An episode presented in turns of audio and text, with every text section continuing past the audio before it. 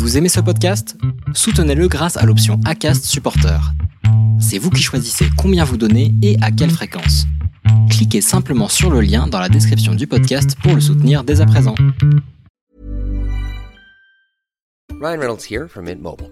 With the price of just about everything going up during inflation, we thought we'd bring our prices down. So to help us, we brought in a reverse auctioneer, which is apparently a thing.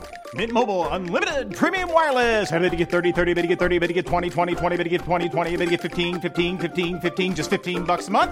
So, Give it a try at mintmobile.com slash switch. $45 upfront for three months plus taxes and fees. Promo rate for new customers for limited time. Unlimited more than 40 gigabytes per month. Slows. Full terms at mintmobile.com.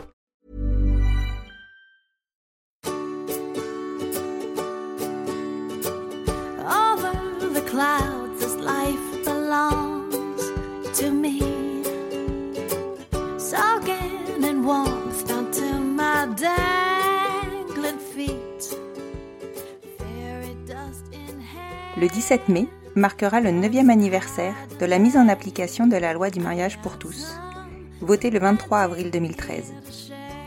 Le premier mariage a été célébré le 29 mai 2013, 11 jours après la promulgation de la loi Taubira. Pour célébrer cela, je vous avais proposé l'année dernière de me raconter vos demandes en mariage. J'y avais pris beaucoup de plaisir et il semble que vous aussi, puisque vous me les avez redemandées. Alors cette année, le format est un peu différent. J'ai découvert vos demandes au montage et l'émotion était toujours autant palpable. Qu'est-ce que j'aime vos histoires? Vous écoutez l'épisode 60 de la saison 3 du podcast Les enfants vont bien. Aujourd'hui, je vous propose de découvrir la demande en mariage de l'amoureuse de Manoumi. Vous l'avez déjà entendu Manoumi sur le podcast, notamment dans les épisodes de la Saint-Valentin et dans l'épisode 24 de la saison 1. Alors vous savez, vous savez que Manoumi est une conteuse d'histoire. Le temps du montage, je suis partie avec elle, embarquée sur le porte-bagages du vélo rose. J'y étais. Je vous laisse vous faire embarquer vous aussi dans cette demande en mariage. Je vous souhaite une bonne écoute. Salut Constance. Bon bah écoute déjà merci beaucoup de m'avoir invité à raconter euh, ma demande en mariage, ou plus précisément euh, la demande en mariage euh, de ma femme. Euh, c'est trop chouette parce que c'est un, je crois c'est un des, sans être dans le cliché, c'est un des meilleurs souvenirs de ma vie. Donc euh, et puis je suis très très fière de ce qu'elle a fait, donc je suis très contente de pouvoir le partager. Donc je vais essayer de pas trop me perdre dans les détails. Mais pour moi, l'histoire a commencé un vendredi. Euh, à cette époque-là, on vivait déjà toutes les deux et on n'avait pas d'enfants. Euh, et donc je l'appelle euh, vers 17h en lui disant que je vais pas tarder à quitter le travail. Et elle, elle me dit qu'en fait elle a une soirée ce jour-là et qu'elle va probablement rentrer très tard et que c'est pas la peine que je l'attende. À cette époque-là, euh, on était parisienne et je faisais tous mes trajets en vélo. J'avais un vélo euh, avec les mini roues dont on peut enlever la selle, c'est les vélos pliables. Et donc euh, je faisais tous mes trajets en, en vélo et quand j'arrivais au travail, j'enlevais la selle pour pas qu'on me vole mon vélo, je, je la rangeais euh, au vestiaire de mon travail et je la récupérais le soir. Et donc je me dirige vers 17h30 euh, dans le vestiaire, il y a plus personne au travail, je suis la dernière euh, qui doit fermer les lieux et je ne trouve pas ma selle. Donc là, petit moment de panique, je me dis que je me suis trompée, que j'ai dû venir autrement ce matin, sauf que non, j'ai pas pu venir autrement parce que je n'ai plus d'abonnement de métro et je ne vais pas non plus venir à pied, je suis quand même à 8 ou 9 kilomètres. Bon, petit moment de panique. Je sors euh, de l'agence, euh, je regarde sur le trottoir là où j'accroche d'habitude mon vélo, plus de vélo. Euh, et donc là, gros moment de panique. Euh, j'ai eu 10 minutes un peu hébétée sur le trottoir à me dire mince, on m'a volé mon vélo. Il faut savoir que j'adorais mon vélo. C'était ma maman qui me l'avait donné. Il était rose fluo. Euh, et puis j'adorais la liberté qu'il me procurait quoi dans cette vie parisienne. Donc voilà, je ferme l'agence. J'ai le cœur un peu lourd. Je me souviens très bien que sur le chemin du retour, je suis rentrée à pied. Euh, j'ai appelé euh, une de mes sœurs euh, pour chouiner. euh, je, je crois même que j'ai pleuré en lui disant qu'on m'a volé mon vélo et que je suis dégoûtée et que et que ce vélo il représente beaucoup pour moi parce que grâce à lui je me suis remise au sport et grâce à lui on fait des balades euh, de 40 ou 50 kilomètres tous les week-ends avec ma chérie et on fait la coulée verte. On, on avait pour projet de faire Paris-Londres en vélo. Enfin voilà. Donc je suis très triste, je rentre chez moi. Le soir, à à un moment donné, j'ai ma femme qui m'appelle, j'entends du bruit derrière, euh, et je lui dis ça, je lui dis qu'on m'a volé mon vélo. Bon, elle a pas l'air trop percutée, mais je relativise assez vite et je lui dis bon, c'est pas grave, on va m'en acheter un autre, ça arrive, c'est juste que dans les semaines à venir, euh, ça va être un peu dur d'aller au travail, je suis, je suis toute triste. Et puis, euh, je sais pas quelle, quelle émission idiote je regarde et je me couche. J'ai souvenir de m'être vaguement réveillée au milieu de la nuit, vers 2 ou 3 heures du matin, de m'être tournée, d'avoir vu qu'elle n'était pas rentrée et de m'être dit oh là là, dans quel état elle va rentrer. Et le lendemain matin, euh, je suis réveillée par euh, la sonnerie euh, euh, de la porte. Quelqu'un, quelqu'un active la sonnette. Et je percute en me levant en quatrième vitesse que mon amoureuse est toujours pas là. Petit petit moment d'angoisse. J'ouvre la porte et j'ai devant moi mon meilleur ami euh, qui a ses écouteurs sur les oreilles, qui a l'air pas réveillé du tout, qui me tend euh, avec un peu d'autorité un, un, sachet contenant un pain au chocolat et un croissant et qui me dit euh, euh, va voir à tel endroit dans l'appartement, euh, il y a un mot pour toi. Donc je vais dans l'endroit et là il y a un mot de mon amoureuse qui me dit ma chérie, je t'ai préparé une surprise, tout est dans la malle qui nous sert de table basse pour prendre l'apéro, ouvre-la et suis les indications que va te donner Elliot. Donc je vais voir dans la malle, je suis en pyjama, hein, je suis réveillée depuis 3 minutes 20. Dans la malle, il y a euh, des grosses chaussettes, mes baskets, un pull, un jean, un sac à dos et un sandwich de mémoire et une bouteille d'eau. Et mon meilleur ami me dit dépêche-toi, t'as 10 minutes pour te préparer, on doit y aller. Donc je me dépêche, je suis un peu euh, inquiète. Je le suis et sur le trajet, euh, bon, et c'est pas quelqu'un du matin et là il était genre 7 heures du matin, donc il était pas très bavard. Mais grosso modo, il me dit qu'il a pas le droit, euh, que je dois pas savoir où il va m'emmener, donc il me met les écouteurs sur les oreilles. Je me retrouve dans une gare, euh, la gare Saint-Lazare de mémoire. Mais j'ai les écouteurs euh, sur les oreilles, il me demande de pas regarder autour de moi et je joue le jeu et donc il me met dans un train avec une enveloppe, une nouvelle enveloppe que je n'ai le droit d'ouvrir qu'en arrivant à une heure précise qu'il me donne. Et je joue le jeu pendant tout le trajet, euh, je me demande euh, ce qu'elle a fait. Euh, je regarde autour de moi. J'adore prendre le train. Il faut savoir qu'encore une fois, à l'époque, j'avais pas d'enfant, donc le train était vraiment un moment de plaisir pour moi. Je, regardais par la fenêtre, j'écoutais de la musique, j'écoutais des podcasts. C'était un grand moment de détente. Je dois finir un peu ma nuit aussi à ce moment-là. Et j'arrive en gare du Havre. En gare du Havre, j'ouvre, je descends sur le quai, j'ouvre l'enveloppe et dedans, il y a marqué euh, à partir de maintenant, tu vas recevoir des instructions euh, par euh, par texto. Sois attentive. Dirige-toi vers tel angle de la gare, je sais plus. Je, raconte vraiment de mémoire, mais je l'ai écrit, mais j'ai pas mon carnet sous les yeux. En tout cas, je me dirige vers l'angle en question et il y a un café de mémoire où je dois m'asseoir. Et quand je m'assois, on me sert un thé parce que moi je ne bois pas de café. Et dans la coupelle du thé, il y a la clé du cadenas de mon vélo. Et donc je regarde le mec du café, je dis d'accord, et je reçois un nouveau texto me disant euh, trouve autour de la gare quelque chose t'attend. Je fais le tour de la gare une fois, deux fois, trois fois. Je me souviens qu'à ce moment-là, j'ai eu un petit moment d'angoisse parce que je savais pas ce que je devais chercher. Je pense qu'inconsciemment, je m'en rendais un peu compte, mais j'étais pas sûre de moi. Et au bout de dix minutes, je tombe sur mon vélo, qui était là. Il allait très bien. Il était toujours rose fluo. il avait toujours ses petits trous. Et il avait sa, sa selle. Donc j'ai su très longtemps après qu'en fait euh, la veille, le vendredi, euh, ma chérie était venue à mon travail, que ma patronne avait fait semblant de me convoquer euh, pour qu'on travaille ensemble sur un dossier et que pendant que j'étais dans le bureau de ma patronne, elle était rentrée avec la complicité de mes collègues, elle avait pris ma selle, les clés dans, du Canada dans mon sac et elle avait volé mon vélo en fait, concrètement, qu'elle a emmené au Havre. Donc je monte sur mon vélo, j'attends, j'attends, j'attends, et cinq minutes après je reçois un autre texto qui me dit euh, rendez-vous à tel endroit, tu dois prendre telle route, tu dois faire tant de kilomètres. Et là commence euh, une chasse au trésor qui va durer de mémoire quatre ou cinq heures, parce que je me suis perdue une ou deux fois. Il y a eu trois grandes étapes dans cette chasse au trésor et, et tous les 10 ou 15 kilomètres, euh, je recevais un texto qui me disait de m'arrêter à un point précis et je devais chercher un cadeau qui était caché, mais dont un petit ruban rose euh, dépassait. Un petit ruban rose fluo de la même couleur que mon vélo. Alors la première, euh, la première surprise, c'était euh, une figurine d'une des princesses Disney en robe de mariée. Voilà, je remonte en vélo, je continue, je continue, je continue pendant bien une heure, je me perds, je crois, parce qu'elle avait, elle avait euh, dessiné un trajet qui ne passait que par des petites routes, que par des petits villages, donc ça montait, ça descendait, enfin voilà, c'était hyper chouette.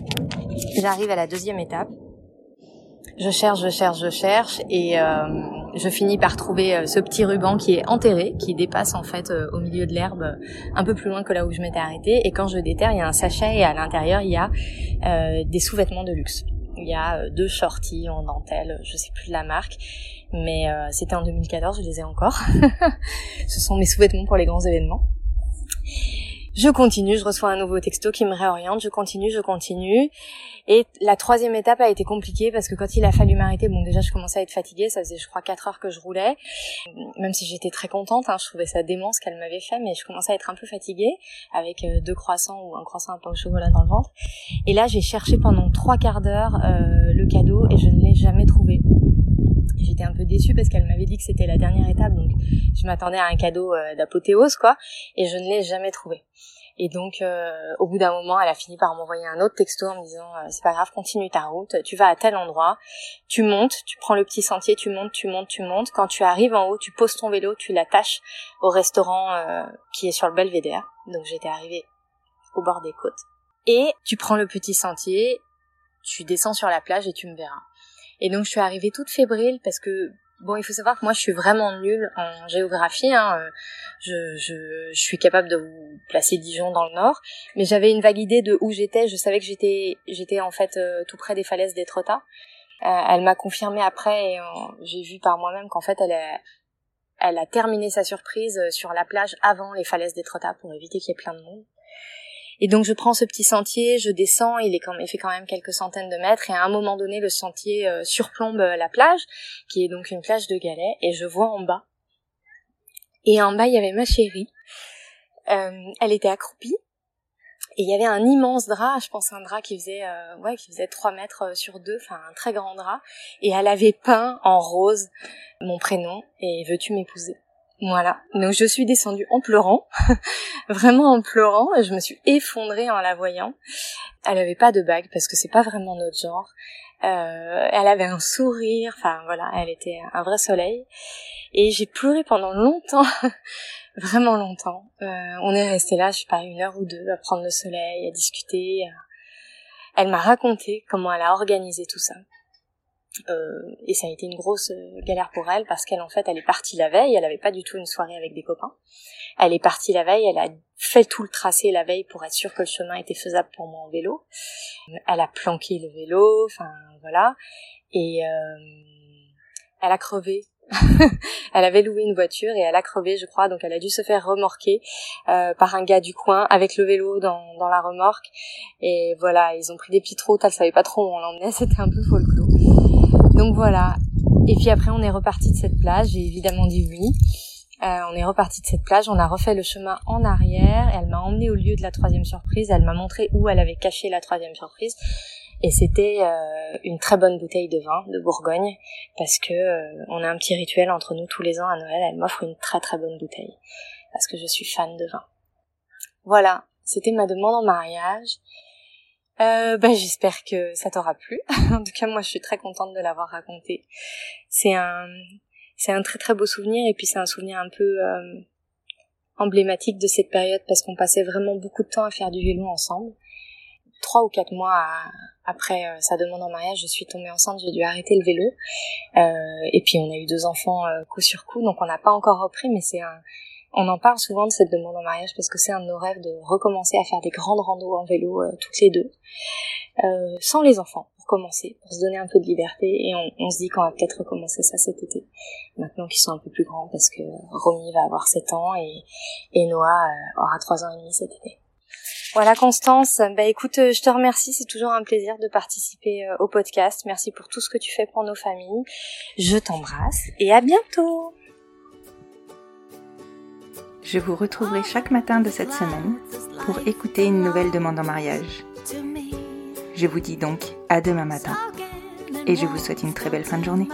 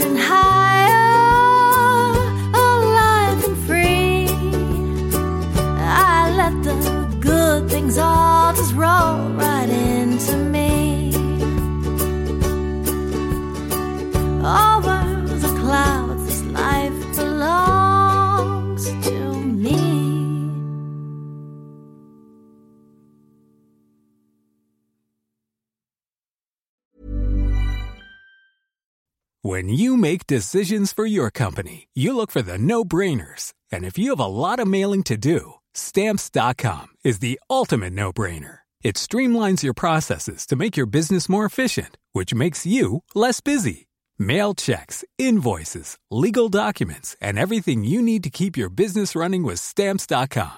Seamlessly connect with every major marketplace and shopping cart. Schedule package pickups and see your cheapest and fastest shipping options from different carriers with rates up to 89% off USPS and UPS rates. And with the stamps.com mobile app, you can take care of mailing and shipping wherever you are. Make the same no-brainer decision as over 1 million other businesses with stamps.com. Sign up with code program for a 4-week trial plus free postage and a free digital scale. No long-term commitments or contracts. That's stamps.com. Code program.